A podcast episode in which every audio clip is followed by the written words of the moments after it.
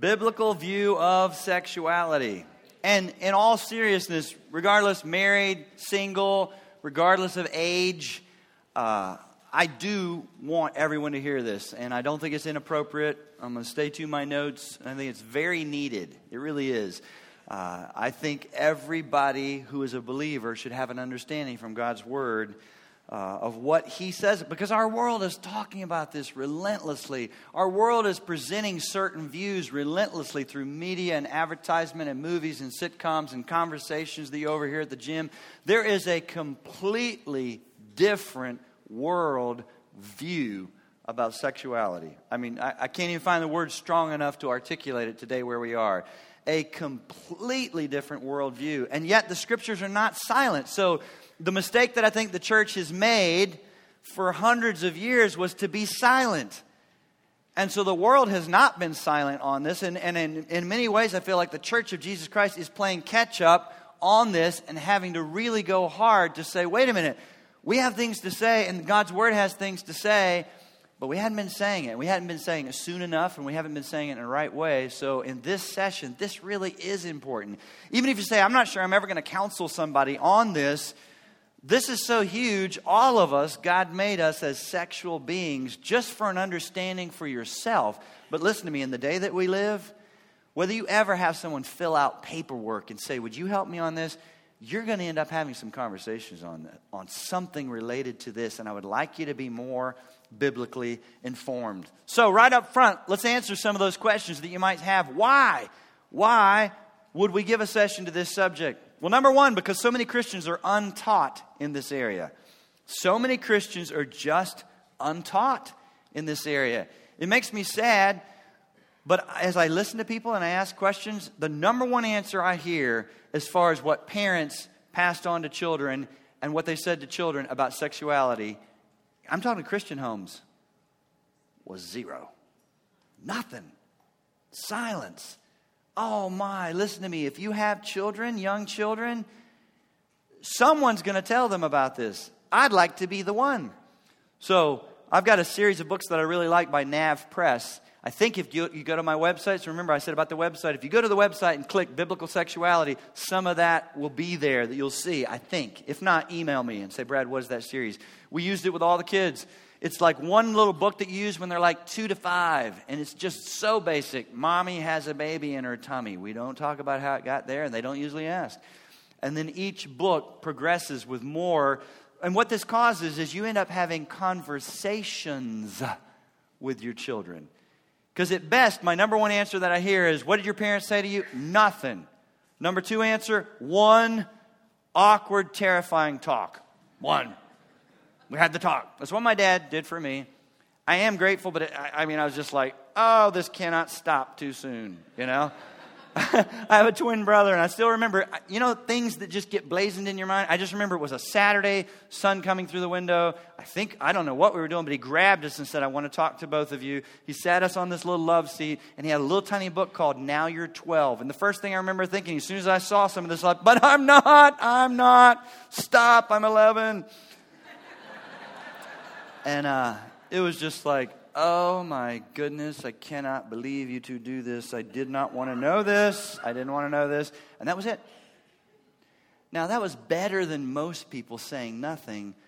And I love my dad, but I don't think that was all that needed to happen. As I progressed and I, and I began to be more sexual, oh my goodness, I had all kinds of other questions. And I heard boys in the locker room saying different things about girls and stuff and, and our anatomy and how things... Uh, I could have used some more conversations. It would have been helpful. So this, when you get to the last one, I think it's five books. The last one is like for like teens, like fourteen or whatever.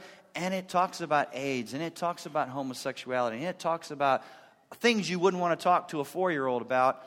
But but having a series like that kind of indicates this is something that you would hope is such an important part of life. Let's just set a context of which it's okay to talk about this. We talk about this, not in front of everybody all the time, but I'm your dad or I'm your mom. I didn't sit with the girls and do this. So we have five kids. We have three girls, two boys. I did it with the boys. Vicky did it with the girls. Because so many Christians are just untaught. Secondly, because so many Christians have unbiblical thinking and behavior in this area. Oh, my goodness. It's not automatic that you find Christians have a, a wholesome, biblical, robust understanding of sexuality. Often it's a little bit of Bible, what they sense from their parents, and what they've picked up from the world, and what they've concluded. Often it's based on nothing more than experience. Whatever their experience has been, if it's bad, if they're not careful, sex is bad. One of the biggest mistakes that I see being made. Number three, because we need to teach our children and grandchildren. I jumped ahead and kind of already touched on that. We got to teach our children and grandchildren not only what is wrong sexually, but what is right. That's the mistake that we've made. It's like, I grew up in the church, and I'm grateful to have grown up in the church, but I'm telling you what I heard. Marry a Christian, don't have sex before marriage. Marry a Christian, don't have sex. Marry a Christian, don't have sex. Marry a Christian, don't have sex. And so if you're not careful, it kind of has this sound of, it's just this bad thing that you should not do. I don't think it would have been wrong in the student ministry, appropriately, without diagrams or anything, to have said yes and don't because it's so good. And God designed it for marriage, and it's in the context of marriage. Too often it just comes across, and that's what the world's heard from us. Don't, don't, don't, and there's plenty of don't. Don't fornicate. Don't commit adultery. Don't be a homosexual or, or, or pursue that. But there's a huge do in the middle of this. God gave us something good, and the church largely has focused on the ways this good thing has been twisted as what they talk about, or they don't say anything. Now, here at our church, I've tried to do this differently, and uh, I hope in an appropriate way. Uh, I think it's funny that one, one time, so I, I have preached on this, done sermons on Sunday. And usually we'll send out an email to parents and let them know, hey, if you don't want your kids to hear this or know this, then don't put them in the service, or we'll have something, an alternative. And I've never gotten into details in an appropriate way except for Denver, and that just, and I've repented, and I asked, I called and asked for forgiveness, and so this is, we've never gotten pushback here from what has happened. But I think it's good that the people who've allowed their kids to be there have sensed from their pastor, he loves Jesus, he loves biblical counseling, he loves this. I don't know what he's talking about, but I think he loves this. There was a lady that said to me the last time I, I talked on this, and, and the next week she said, ah, I think you're going to like this. She said, as I was leaving church, my ten-year-old son was in the back seat, and I looked in the rearview mirror, and I said, do you know what Pastor Brad was talking about today? And he said, no, but I think he really loves it. I said, okay, I take that as a win.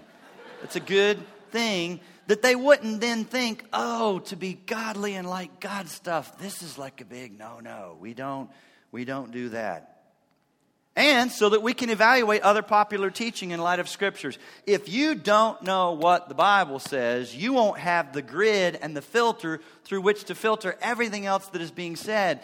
And sometimes there's a little bit of truth, but a whole bunch of wrong. Sometimes it's all wrong. You, you have to have a place to say, wait a minute, what do I know from scripture about this as I think my way through here? So here's why we're doing it. All right, here's the starting point.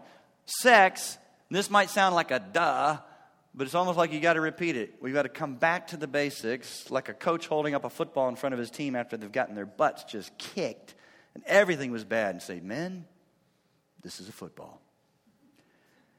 We have to say, ladies and gentlemen, God created sex, and it's good. It's good. The world acts like they own it. The world has hijacked this area. The world is, ta- and it's almost like we're taking back surrendered ground.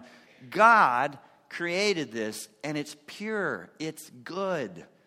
Again, can it be twisted and, and used in an abusive way? But just because something can be abused doesn't mean it should be abolished. And so we've got some Christians that have just pushed back. I want nothing to do with sex. It's bad. You may have had a bad experience, but don't call sex bad. It's good. God created it. In First Timothy four four, God's word says, for everything God created is what? Good, and nothing is to be rejected, but all is to be received with prayer, with a prayer of thanks. Everything. Would that include our sexuality? Yes. So sex is good. It's good. It has been twisted by our world. And because we live in a fallen, broken world with sinners, someone may have sinned against you in some way in this way. Or you may have been guilty of sinning in such a way that it you just feel bad about this. You associate bad with that. Listen, if that's you, then ask God to renew your mind. Say, God, help me to renew my mind according to your word and by your spirit, to not spend the rest of my life thinking something's bad that you say is good. It's good. It should not be rejected, but accept it and receive it. In fact, in fact, First Timothy four four says, and give thanks. It would not be wrong. This would not be like awkward or unspiritual. Say, I thank God for his word. I thank God for prayer. As a married man or woman, I thank God for sex. And you say, what? That's not appropriate. Sure it is. God, God is not, God, let me help you. God is not embarrassed by this. So it's not like God says, oh my goodness, they're doing it. Oh, oh my goodness. And he says to the angels, turn away, turn away, turn away. You'll never be the same. No, no. I'm sure the angels are like, whoa. It says that they, they look into the gospel and they can't relate to the gospel because they have not been redeemed. Only people have. They are not human beings, so I know they don't understand this, but it's good. So God wouldn't be telling them, don't look. This is just my assumption. You can thank God for it. In fact, you should thank God for it. In fact, some of you who struggle here might find if you chose to start thanking God for it, some of your thinking and your feelings might begin to change. God designed both the male and female anatomy. This was not an afterthought. God designed male and female anatomy. God's first command to Adam and Eve was impossible to fulfill without sex. To multiply, to be fruitful and multiply. Now here's the mistake that the church has made in history. The Roman Catholic Church largely was the one that led the way on this. Because God gave us sexuality for procreation, they began to talk about it as if that's the only reason we have this. And if you're, it was never intended to just have sex for pleasure. And that's a mistake. The Bible doesn't teach that. The Bible does not teach it was just for procreation. Sex and marriage is God's idea and is good. In fact, if you think about it, there, there, as a parent of five children, I'll be honest with you, I wish I had more verses in the Bible about parenting, straight up parenting verses. And because it seems like parenting is such a difficult thing. There's so many seasons to it. There's so many challenges. I need so much wisdom. Seems like I'd, but I trust God. He says he's given us everything pertaining to life and godliness. But if you think about it, folks, there's more in our Bible about sex than about parenting. In fact, I kind of wish there was a parenting book, right? Chapter one and two, night feedings. Chapter three and four, preschool. Chapter five and six, elementary age. Chapter six through thirty-one, teenagers. Chapter thirty-two, thirty-three, adults, basement or not. Help them or not. Right? But we do have an entire book in the Bible, right? What book is that? Song of Solomon. And even then, it's like the church was so uncomfortable and awkward about this. For hundreds of years, the Song of Solomon w- was allegorized into it's nothing more than the believer in his relationship with Jesus Christ. Listen, there is an appropriate, there's an appropriate application of saying that same love and that. But folks, straight up, Song of Solomon was written to depict the love and intimacy of physical intimacy between a husband and wife. But the church was so awkward about it. Some of our fathers, you know, some of those with the names Ignatius and whatever, and it's just like, I forget which guy it was. I think it was Irenaeus or somebody preached eighty-six sermons from Song of Solomon without one reference to sex between husband and wife. To say that he missed the point would be a huge understatement. And they would do weird things like say the left breast and the right, the left breast is the Old Testament, the right breast is the New Testament, and that bag of myrrh is the middle years. It's like, whoo, no, you don't need to do that. It's like it's about sex. So long before Alex Comfort wrote his best-selling Joy of Sex, God was way ahead of him. In, in a very real way, Song of Solomon is not a technique book. It is Joy of Sex book. It's a joy. You, you read it, and I know it, it makes sense to me, though, folks, right? This area, the, the genre would be poetry because it's beautiful. And so the, there's different types of literature in the scriptures. And Song of Solomon is poetry, so I'll be honest with you. I've been reading the whole Bible every year for a long time now. And it's still one of those books where sometimes I'm like, who's talking? Is it her friends? Is it her? Is it him? Is it his friends? Is it God? I don't know, but some of this is really exciting. I know that. Because I think in... The, the general gist of it is just to catch the flavor. These two people are excited about this and delighting in each other. And God is pleased with it. God is, but it is poetry. And so sometimes it is tr- hard to track with some of what is being said and what is going on. But God beat Alex Comfort to the punch with the Song of Solomon. It's not like our Bibles are silent on this and we have to wonder whether this is good or bad. In Genesis two, twenty-two to twenty-five, he said, "Then God made a woman and brought her to man. This is it," Adam exclaimed. "The man and his wife were both naked, but neither was embarrassed or ashamed." It's good. Notice this is neither was embarrassed or ashamed. Because God invented our bodies and sexuality. Not Hugh Hefner with his Playboy magazine. Not Larry Flynt with his Hustler magazine. Not the sickos that dev- design porn sites today. God thought of this. Our world has taken and twisted it in such a hurtful, harmful way. This is one of the greatest examples to me of how our world, when you read places like First Corinthians one, where it says, "For the world's wisdom is just foolishness." You think about with women's rights and everything, why is our culture not going nuts over pornography? But they don't. That, to me, that's one of the most abusive, use women, put women down. These are real women. This is someone's daughter that's in that movie. And if you if you learn anything about this, you find that it is a horrible industry. Most of these young ladies, because you'll hear people push back and say, "Well, it's their choice. It's just a job." Most of them are on drugs to just survive this. There's a high rate of suicide, alcohol, drug abuse.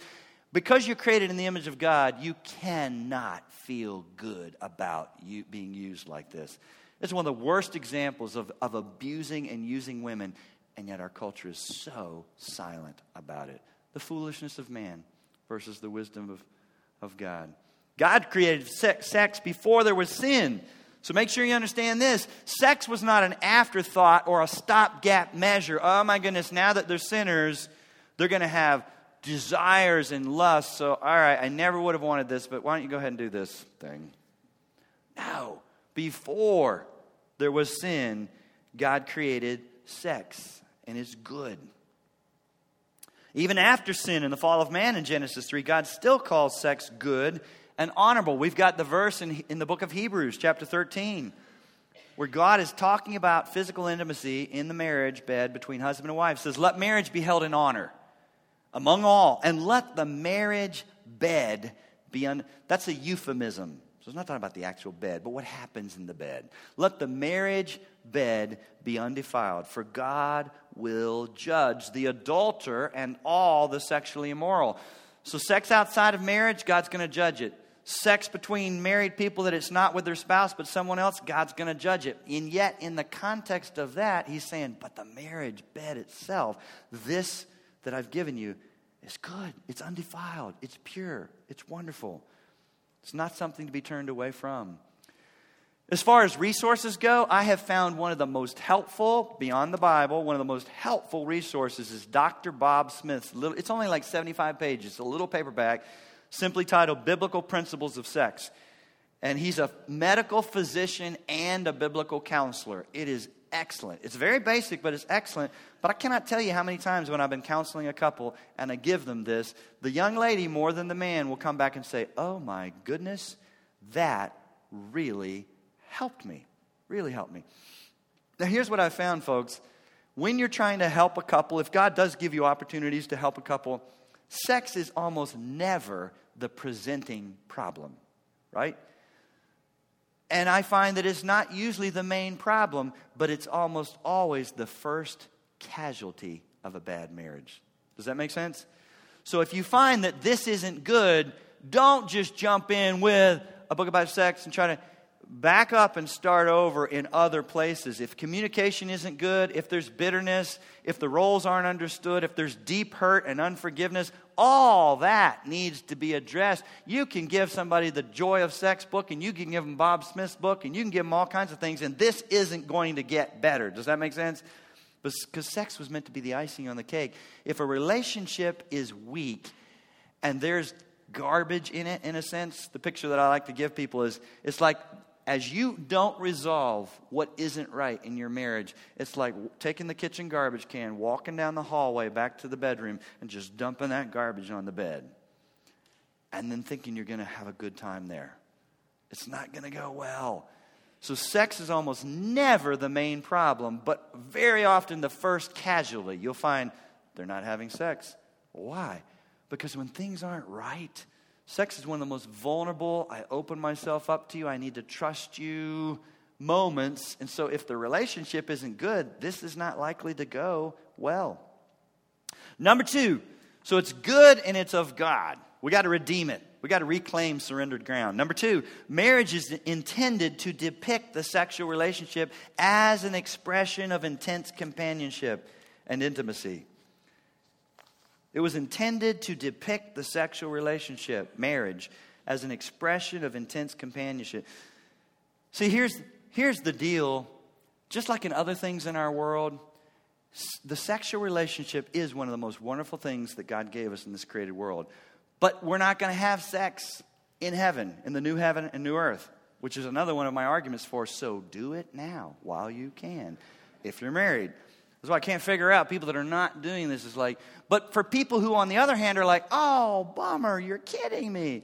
Listen, just like I said about Romans eight, no matter how good something is in this world, all it was intended to be was an hors d'oeuvre or an appetizer for, oh my goodness, imagine what new heaven and new earth would be like. Imagine not sex with our Savior, but intimacy. See, this was intended to give you an experience of intimacy, of really, remember, it's the only relationship that's called oneness, husband and wife. We're going to be intimate with our Savior in an appropriate way. And the delights of that, the sense of being accepted, the sense of being relaxed and at ease in the presence of someone, whatever degree you've tasted moments of that in your marriage, ratchet it up infinitesimally. So we're not going to need sexual relationship. We're not going to miss sexual relationship in the new heaven and new earth. This whole thing was designed to be a foretaste and to depict something better that is coming. But I will say, for husbands and wives to just treat this as optional. All right, we're working on communication, and we're we're trying to set goals together. We're trying to stay on the same page with parenting. Da, da, da, da, da. And maybe we'll have sex, maybe we won't. I think that's unbiblical. I think that's wrong. Because it's not just a physical thing either. God designed sex. And this is why he says don't, don't be doing this as a single person. God designed sex in a very real way. It's like super glue that bonds you together. So don't make this mistake. I've admitted that it was meant, meant to be the icing on the cake, and it's difficult to really enjoy this and have it be all it's supposed to be if the rest of the relationship isn't what it should be. But don't make this mistake, and I'm going to pick here a little bit.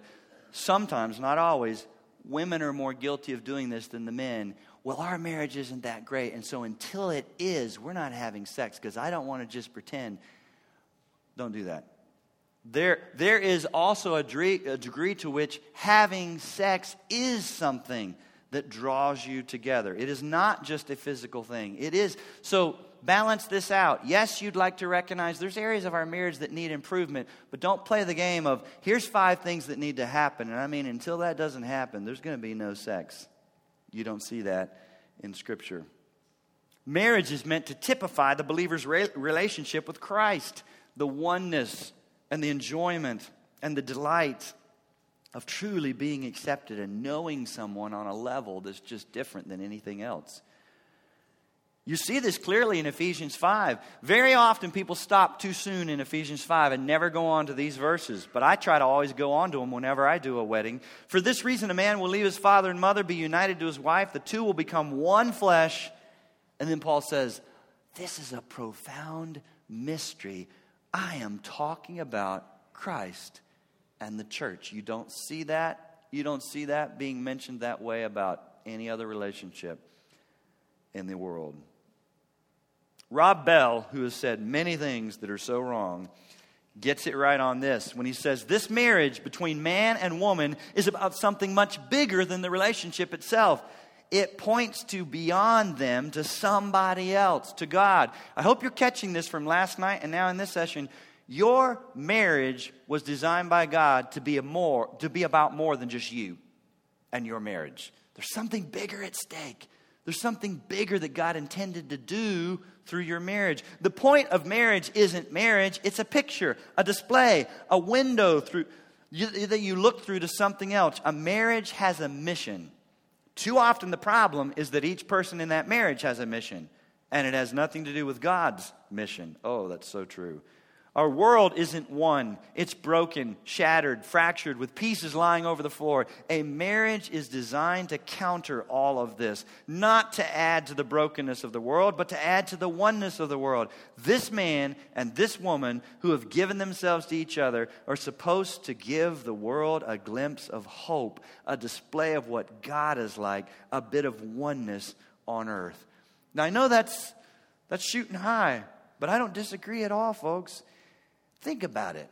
Does it not comfort you? Why does it, when you meet a couple that you can tell they really love each other?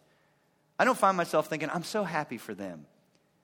There's something about that that settles me too. In a world where so much is so wrong. But and here's the other sad part. And I'm not I'm not talking about out in the big bad world. I'm talking about I'm spending most of my time around Christians, and yet it is still the exception rather than the norm when I get around a couple and I think, oh my goodness, I can tell they delight in each other. And I'm not talking about they just got married and they haven't hurt each other yet. It's usually someone who has persevered, and you just think, wow. It's not going to be long, folks, and there won't be wow. Been married forty-six years, sixty-seven years, thirty-eight years. We have we have people getting divorced just like bing, bang, boom. I mean, as soon as it's not all that I had hoped it to be, as soon as I hit the first bump in the road, and I wish I could say to you, that's only happening outside the church. It's not. But because we have people who their whole worldview is so much about them and they only see marriage as a means to an end. He was going to help me get what I want. She was going to help me get what I want. And real fast they find out this isn't working. I'm done. And even that n- mindset, I also hate it. I hate it when talk about people talk about find that job that you just love. And I also hate it when I hear people, you, you find your soul. Find your soulmate. Because the mistake that people make is they say, well, that obviously was not my soulmate. Whew, that was just a bunch of hard work, and we just disagreed on all kinds of things. It was like the grinding of two gears. This cannot be right. That doesn't seem soulmate-ish to me. So I'm on a quest for, and what they really mean, synonymous with, it's easy. It just cha-ching. And sadly, what they actually mean is soulmate meets my needs. I don't have to put out much. I don't have to put forth effort on. Stop looking for your soulmate. Find a believer. Find a growing believer. But then once you stand there and say, I do, buckle up. Because God didn't just intend to delight you. He intended to grow you through this. And so it, it, marriage, more than almost anything else that I've, I've been through Bible college. I've been through seminary. I love to read books. I've been through all kinds of conferences. Nothing. Nothing has laid me on the workshop table of God and His Holy Spirit and been like a Black and Decker sander in my life than marriage. Oh my goodness, it's exposed things I didn't want to see exposed. And I'm not talking about her, me, me. And so it's hard. We don't like seeing ourselves in ways that we hadn't seen ourselves. We largely don't like working hard, and we don't. We want things to just come easily. This is not one of those things, but it's worth it. God intended marriage to put on display a bit of oneness to the world. Oneness. And it is hard work, but it's worth it by God's grace and His gospel and His mercy. The marriage bond and the believer's union with Christ interact in ways that influence or enrich our understanding of both. Let me say it to you this way. You cannot actually have a satisfying marriage and sexual relationship unless you have a very satisfying relationship with Jesus Christ. Because then and only then will you extend the grace necessary to your spouse for what is not all you wish it was. And even that ability to be vulnerable and open yourself up. If you're not finding, I'm already so accepted by my beloved. Think about that verse in Ephesians chapter one, verse seven. And he has made us, it's one of my favorite places, accepted in the beloved. If I don't feel accepted anywhere else, and my number one thing I need is to feel accepted with you, I'm bringing too much need to this moment.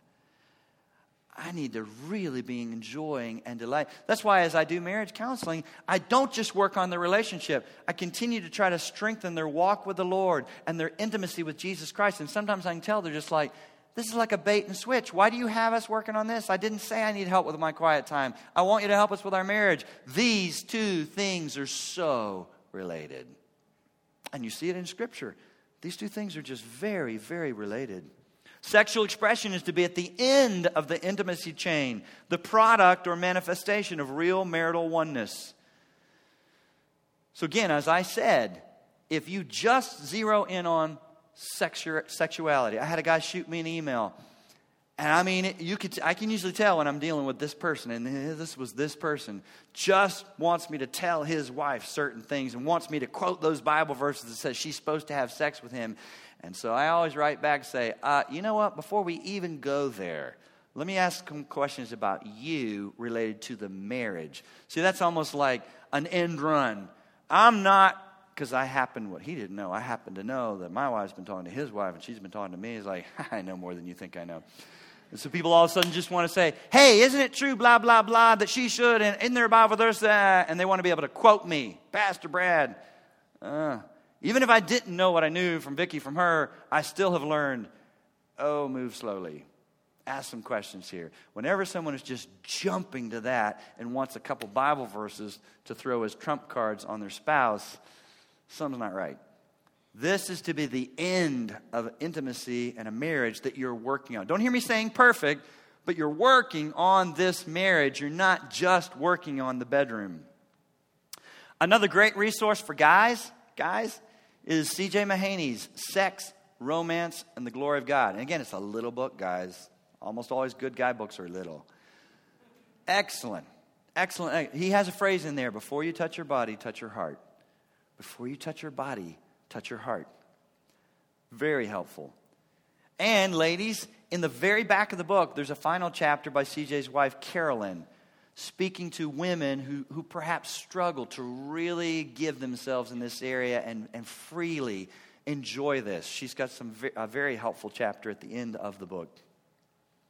Number three, sex without marital intimacy can take many forms. So sex without marital intimacy can take many forms. The Bible speaks about lust. Just with your mind and your eyes going other places, whether married or unmarried. The Bible doesn't use the word masturbation, but that's a deal in our culture, and I do get asked it, so I'm going to awkwardly address this for a moment. Do I think masturbation is wrong? I do. Now, we don't have it in the Bible as a sin, but, but I think it's rooted in selfishness. God gave us sexuality, and everything about it, you can see how it was intended to be enjoyed with someone else. To take this on its own in isolation just for pleasure, I don't think is a good way to use this. So I've, I've read articles from well-meaning Christians saying they think masturbation is God's gift to singles. I don't think so. Now, I'm not going to be like the Catholic Church hundreds of years ago that's going to say, and if you masturbate, you're going to go blind. Now, the reason that doesn't work is people kept masturbating and they weren't blind. They're like, okay, well, I don't know when that's going to happen, but it hadn't happened yet, so I'm not stopping. So you can't lie to people. That doesn't work well. The Catholic Church often has tried to use guilt and shame as a way to get things done. Not very helpful.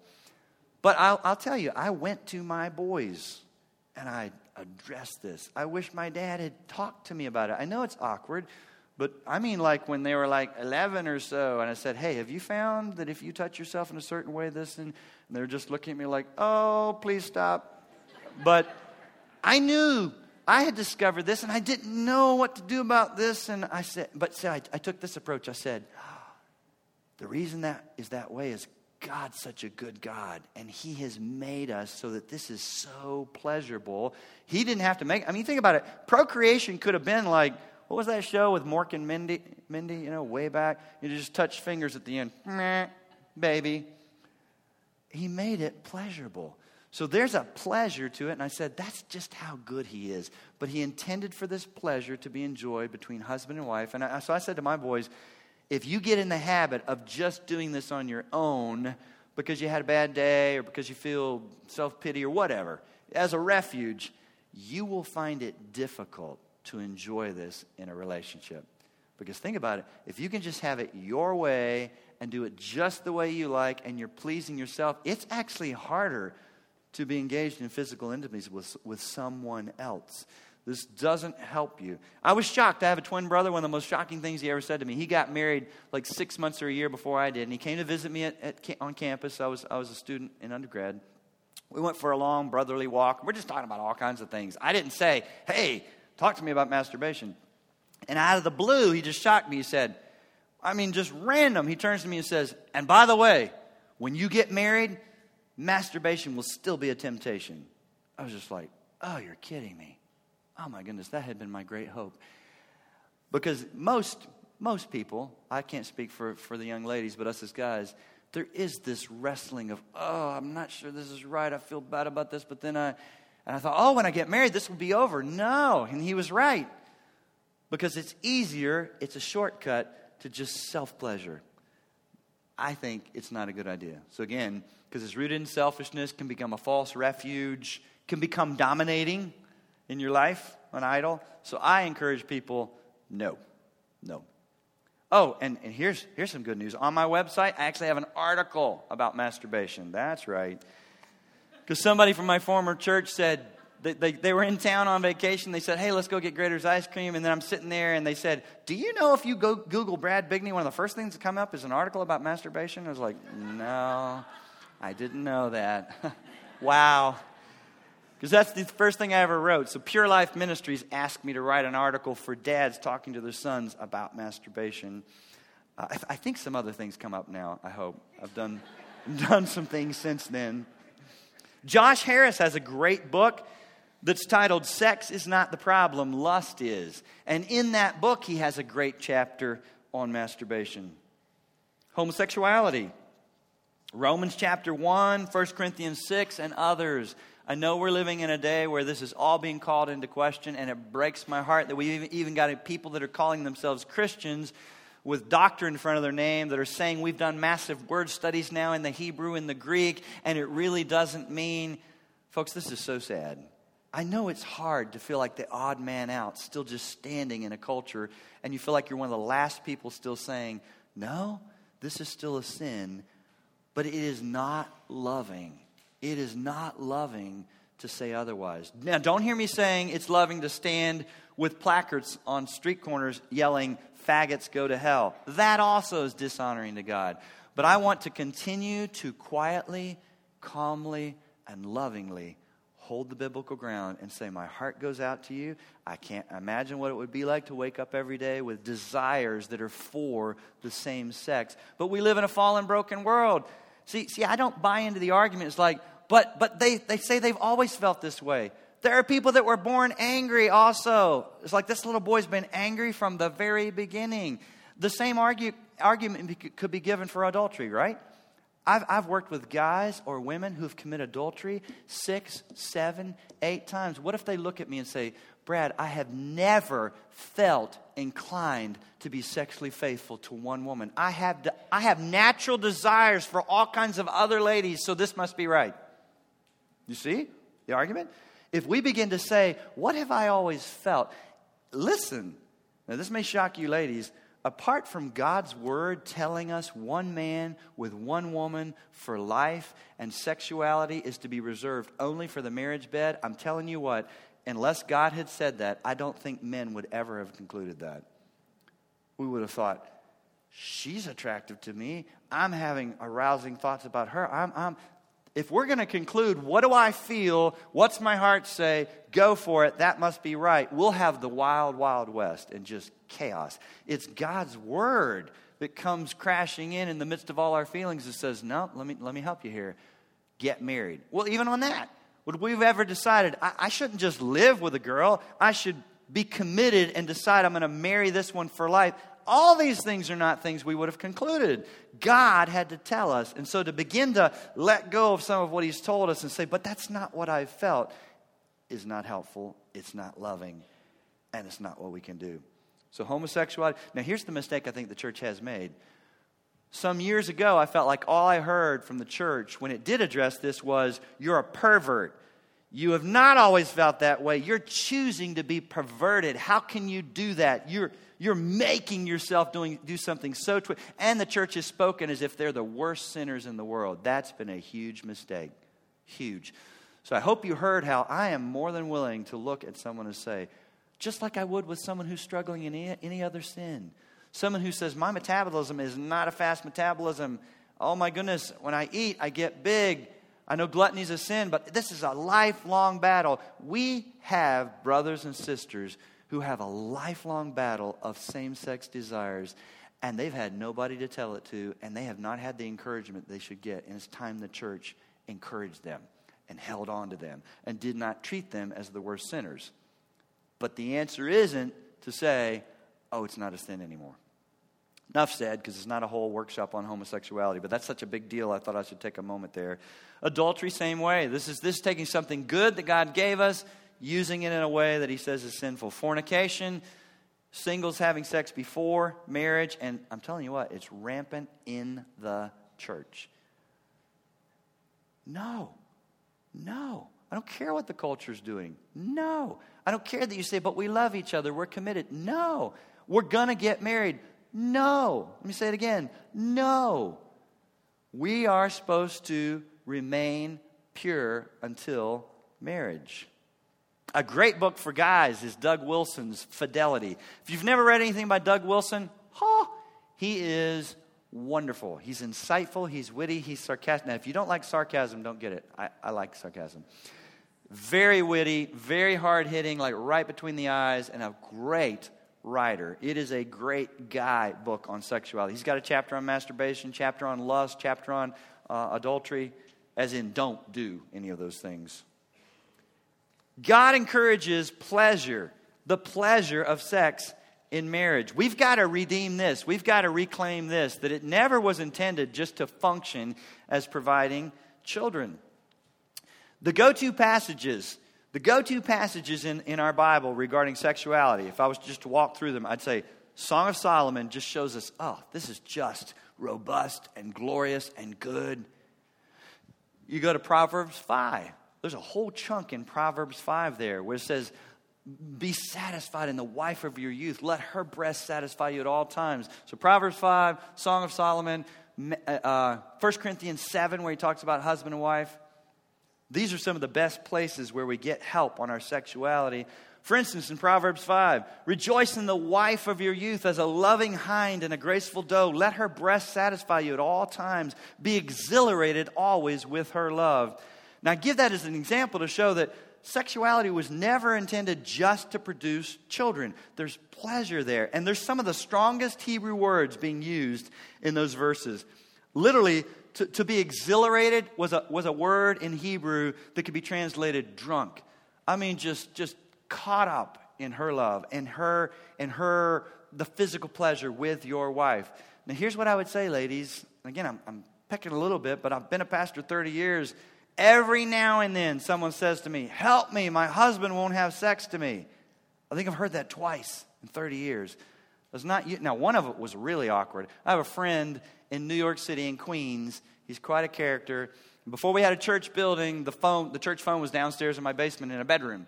So because, you know, we were a small church, if it rang, I'm going to pick it up. Might be a guest asking about service time. So I pick it up on a Friday night. We're in the middle of a board game with the kids. It's like it's like nine forty-five. He's like, Brad, this is Ed. I got you on speakerphone. I got Phil and Philomena here. Phil won't have sex with Philomena. Talk to him. I'm like, oh, Ed, I don't even know Phil or Philomena. I can't see their faces. I'm in the middle of Candyland. This is awkward. This is a, after I finished that awkward conversation, I called him back and said, the next day, don't ever do that again, Ed. Don't do that. So every now and then, but more often than not, it's ladies that struggle with this. And so I, I want I want to encourage you, ladies. This this was meant to be a place that is not just, okay, if we have to, let's do that. Let me know when you're done. When you when you see this, these verses, it's like really getting into this. Exhilarated, ravished, satisfied. Those are the words that jump out that give us some indication that this area was meant to be. And again, don't hear me saying it's going to be that way automatic. Here's the other mistake I think Christians make. We hope our sexual relationship will get wonderful without talking about it.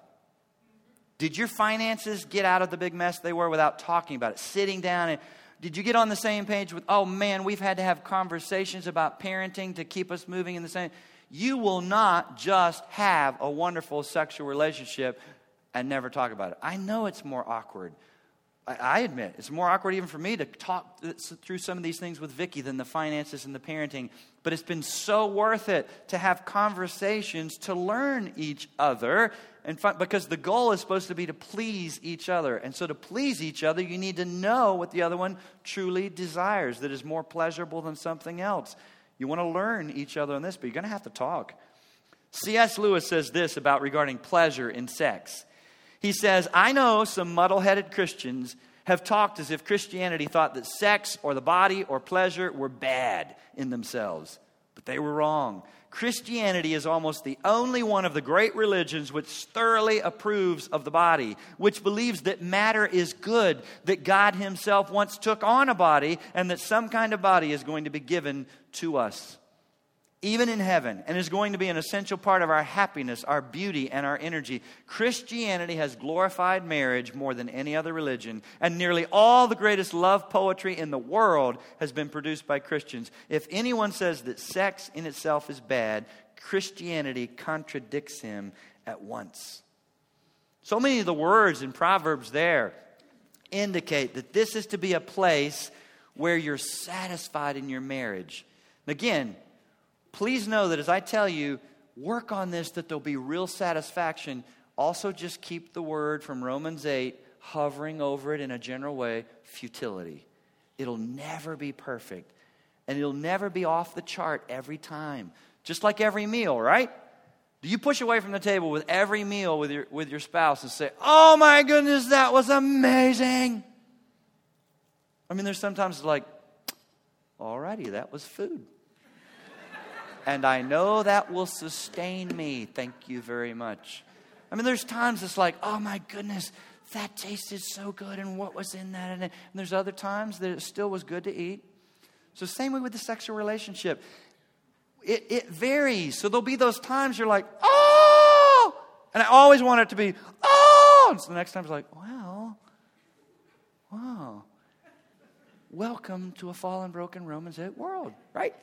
So just say, all right, if we could let up, I mean, pursue and say, let's pray about this, let's talk about this, let's make it better, but always just recognize. Again, if you're living for sex, and this is my greatest fulfillment, this is how I cope with life, this is where I'm most satisfied, this is what gives me identity and meaning, you're bringing too much to the bedroom.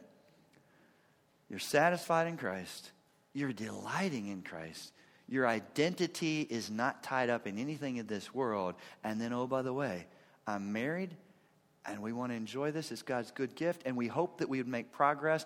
But progress looks like this on any given thing. And I will be content at every little step along the way. That would really help. Exhilarated, satisfied. Sex in marriage is to be a major factor in preventing immorality. Again, I know that if you're single, then you don't have this measure of prevention. But listen, God's grace is God's grace. So he's not going to call you to do something or live in a way that is impossible. Don't hear me saying it's not hard, but it's not impossible. Don't act like this can't be done. I know this may shock some of you and date me as a dinosaur, but I got married as a virgin. Vicky got married as a virgin. Again, I don't I don't say that to shame those of you that that's not a possibility anymore. But I just feel the need to say it because we live in a day where everyone acts like nobody's a virgin when they get married. Nobody does that. My my daughter Kelly is twenty-three now, and she was having a, a visit with her O B G Y N, and One of those conversations where they wanted her to do something that is unnecessary if you're sexually pure. And she said, I haven't had sex yet. And it was a female doctor, and she's like, right. I mean, that's where we are in a culture now. The, the, the assumption is everybody's having sex. Listen, more than should be having sex is, are having sex. But God has called you as a single to purity. And it was hard. I wanted to have sex with, don't hear me saying I never wanted to have sex with Vicky until the wedding day. Not true. This was really, really hard. But it was also really, really worth it. So if you're here and you are a virgin and you are sexually pure, and I hope there's somebody in this room that still is, it's worth it. If you're not, don't hear me saying your, your life is toast. You'll never enjoy a sexual relationship. Not true either. God's grace is God's grace, and he will help you. But I will say, those that are leading you to believe you're missing out if you're not sexually active now, it's a lie. I can't tell you how many couples that I've worked with, the baggage that they bring with them from being sexually active prior to the marriage is horrible. And, and you say, you mean because they had sex with other people? No. Most of the time, it is baggage. They had sex with each other before they were married.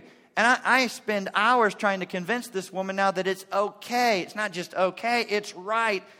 It's like she was having sex with him before, but here's what was going on because these were believers. She felt guilty, so she was rigid, and she felt horrible every time they did this, and she knew it was wrong. And what's happened now? That's what she associates with it, and that's what he gets to deal with now in his marriage. She feels bad about it and thinks it's wrong, and she's struggling to renew her mind. Being sexually active before the marriage did not help that marriage. That's a lie.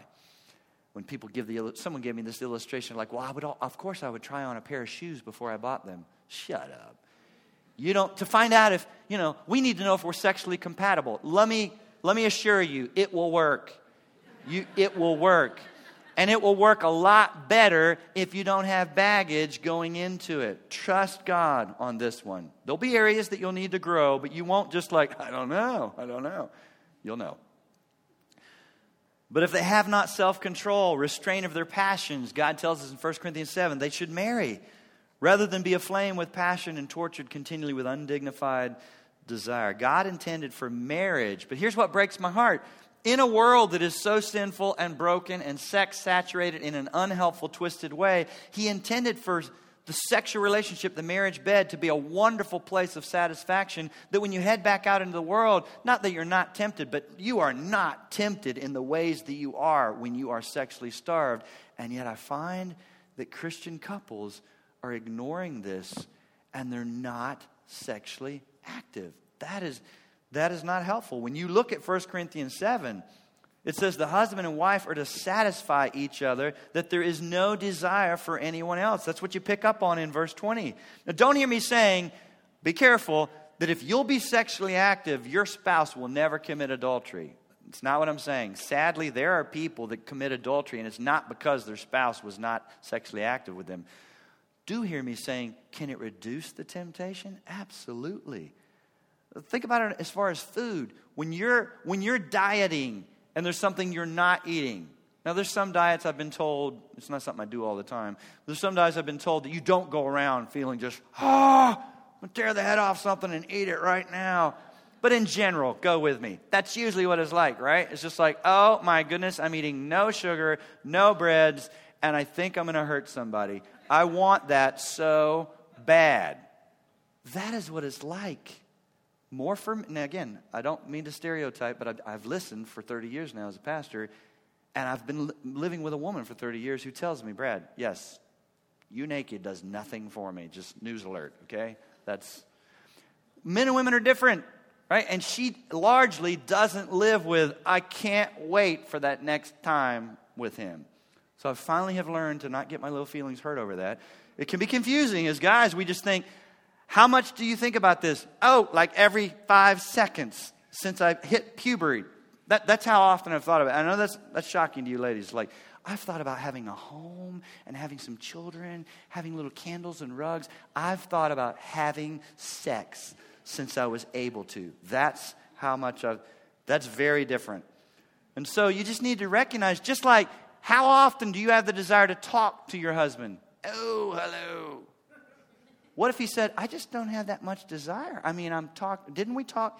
So in jest, every now and then, we have a good relationship, including sexuality. But in jest, every now and then I'll say, hey, baby. She's like, didn't we just do that last night? And I'm like, didn't we just talk yesterday? Yeah, I mean, like, we're going to go all day today and not speak. Like, why would we have a good conversation? She starts to engage me like, whoa, girl, we had a really good conversation yesterday.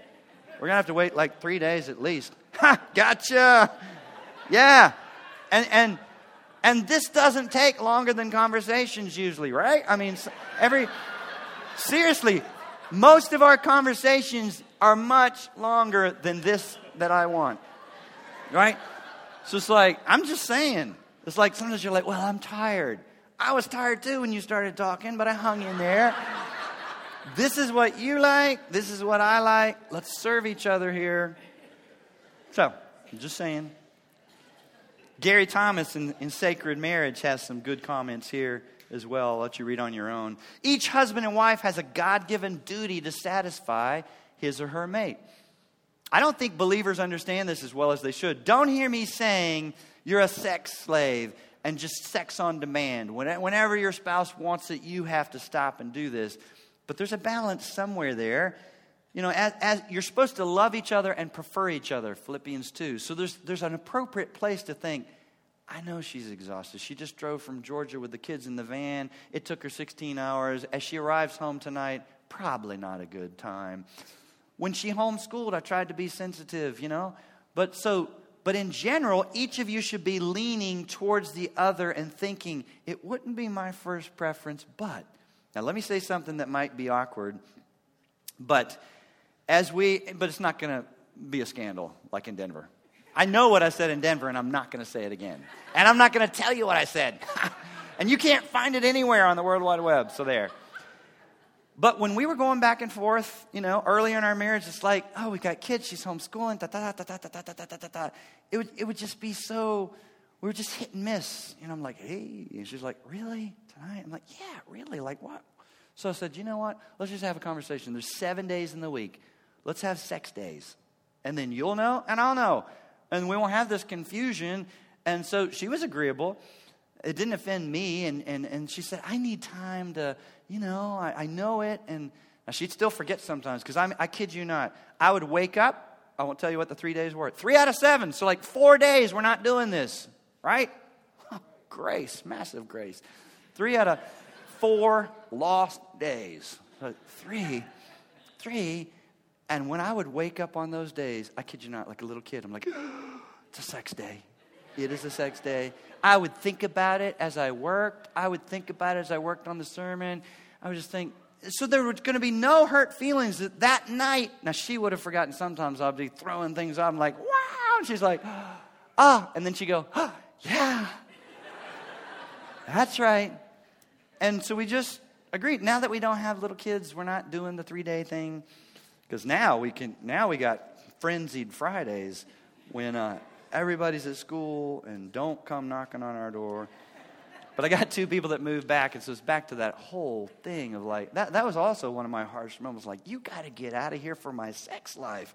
And I couldn't say that, but I'm just like, no time's a good time now. She's in the hall right across from our bedroom. He's downstairs. We And because once they're older, you never know when they're coming or going. It's like they could arrive at any moment, just unannounced, because they have cars and stuff. It's like, oh, man. Anyway, we we are supposed to work on this from First Corinthians seven to please each. And so it may take, oddly enough, even scheduling it and saying, here's when we're going to do this. Sometimes you have to say, when are we going to work on the budget together? When are we going to have this conversation? I don't think it's wrong to say, this is this important. When are we going to have sex? The key phrase is translated, fulfill his duty. So this is not just a drudgery or an obligation that, that it's like, well, they're putting this on me. God calls you to be sexually active with your spouse. And there'll be times that you may say, I don't have that desire, but I will prefer them and I will serve them. Just like you might help with the kitchen and you weren't feeling it, or have a conversation and mute or t- turn off the T V and really give your attention, even though you weren't feeling it or, or wanting that at that moment. Serve each other. God's command assumes God's enablement. Therefore, you can satisfy your spouse's sexual desire. Let me actually say something that might surprise you ladies. if if if this is an area where there's just regular kind of he wants more than you want, and you just think, oh, if I gave in and I was responsive as often as you wanted, I'd never have my clothes on. I, I would never get anything done. This was what we would do day and night. Not. I'm not kidding you. There actually is a limit. You may think, no, there, find out what it is. I mean, when we when we are living together like this, there are times that I literally have looked at her and said, I'm, I know you might think this is just odd. No, I'm good. But she kindly will look at me because she stays up later and talks to these older kids that we have. I got to go to bed at nine. I'm fifty-three now. So if we're going to have sex, she's got to go say that she's saying goodnight to me. I think everyone knows, like, this is so awkward. Like, the little code word is I'm like, come tuck me in. And I would like to just say to everybody, don't get a towel. Towels are in our room. I don't know why. It's like, oh my goodness, someone's knocking and they want a towel. Like, this is so awkward. Don't come for anything. She's tucking me in. But there's times I'll just start walking back there. She's like, you need tucked in? Nope, I'm good to go. And there are times that I, I say, no, actually turn it down. And she doesn't fight me like, yeah, come on, let me. No, she says, fine. She keeps reading her book. But we talk. We talk about this. Common areas of failure in this area almost always end up being just the common sins about any area. Just selfishness, unresolved guilt, unresolved problems, ignorance or misinformation about your mate's anatomy. Let me tell you, if you've never read a good medical book like Doctor Bob Smith's or Ed Wheat has one uh, intended for pleasure, it would be helpful to understand each other's bodies, that men and women do work differently if you really want to please each other. Ed Wheat was a biblical counselor and a physician. That's the book we use with young couples when we do premarital counseling, and we get them to buy this book. It's a great book because it has a chapter on sex during pregnancy, sex as you get older, some sexual, uh, medical, physical problems that come up. It is a great resource to just have in your home. Linda Dillow has a great book called Intimate Issues that I use with ladies who have been sexually abused or have things in their past that make this difficult, and I get great feedback on that. They, that is very helpful, Linda Dillow. Then her and her husband have another book just about sex, not sexual problems, Intimacy Ignited. I think I gave you some sexual questions that I use with couples, never as a starting point, but as I spend time with them, if I'm hearing this is an area, I'll go there after we've resolved some other issues, and this is how I get the conversation started with things that we might need to talk about. Finally, each spouse is to view his body as for his mate, mate's sexual enjoyment. That we're to serve each other in this area. And the goal is not pleasure or personal climax and joy, but to use your body to bring satisfaction to your spouse. To do that, you got to know what satisfies them. So you're going to have to have some conversations. Lou Priola has a great book, Complete Husband, that has a great section about sexuality for you guys, that has some questions you can give your wife that I have given Vicky. And it was helpful to hear back from her, her answers in this area. The exact statement is made about both husband and wife to equally be responsible to initiate physical pleasure towards their mate. And what Paul is teaching specifically about sexual relationship is simply an application of many general principles about considering the needs of others more than yourself. Prefer one another, serve one another, love one another. And the sexual relationships are to be regular and reciprocal. When you read First Corinthians seven, it is absolutely clear it is to be the exception when you're not sexually active, not the norm. It's actually worded, there may be a time where we're not sexually active for the purpose of prayer and fasting. I haven't run into that yet. Like, you're not having sex because you're praying and fasting? No, we're just ticked. Oh, okay. That's not what First Corinthians says. Stop depriving one another except by agreement for a time that you may devote yourselves to prayer. And come back together again, lest Satan tempt you because of your lack of control.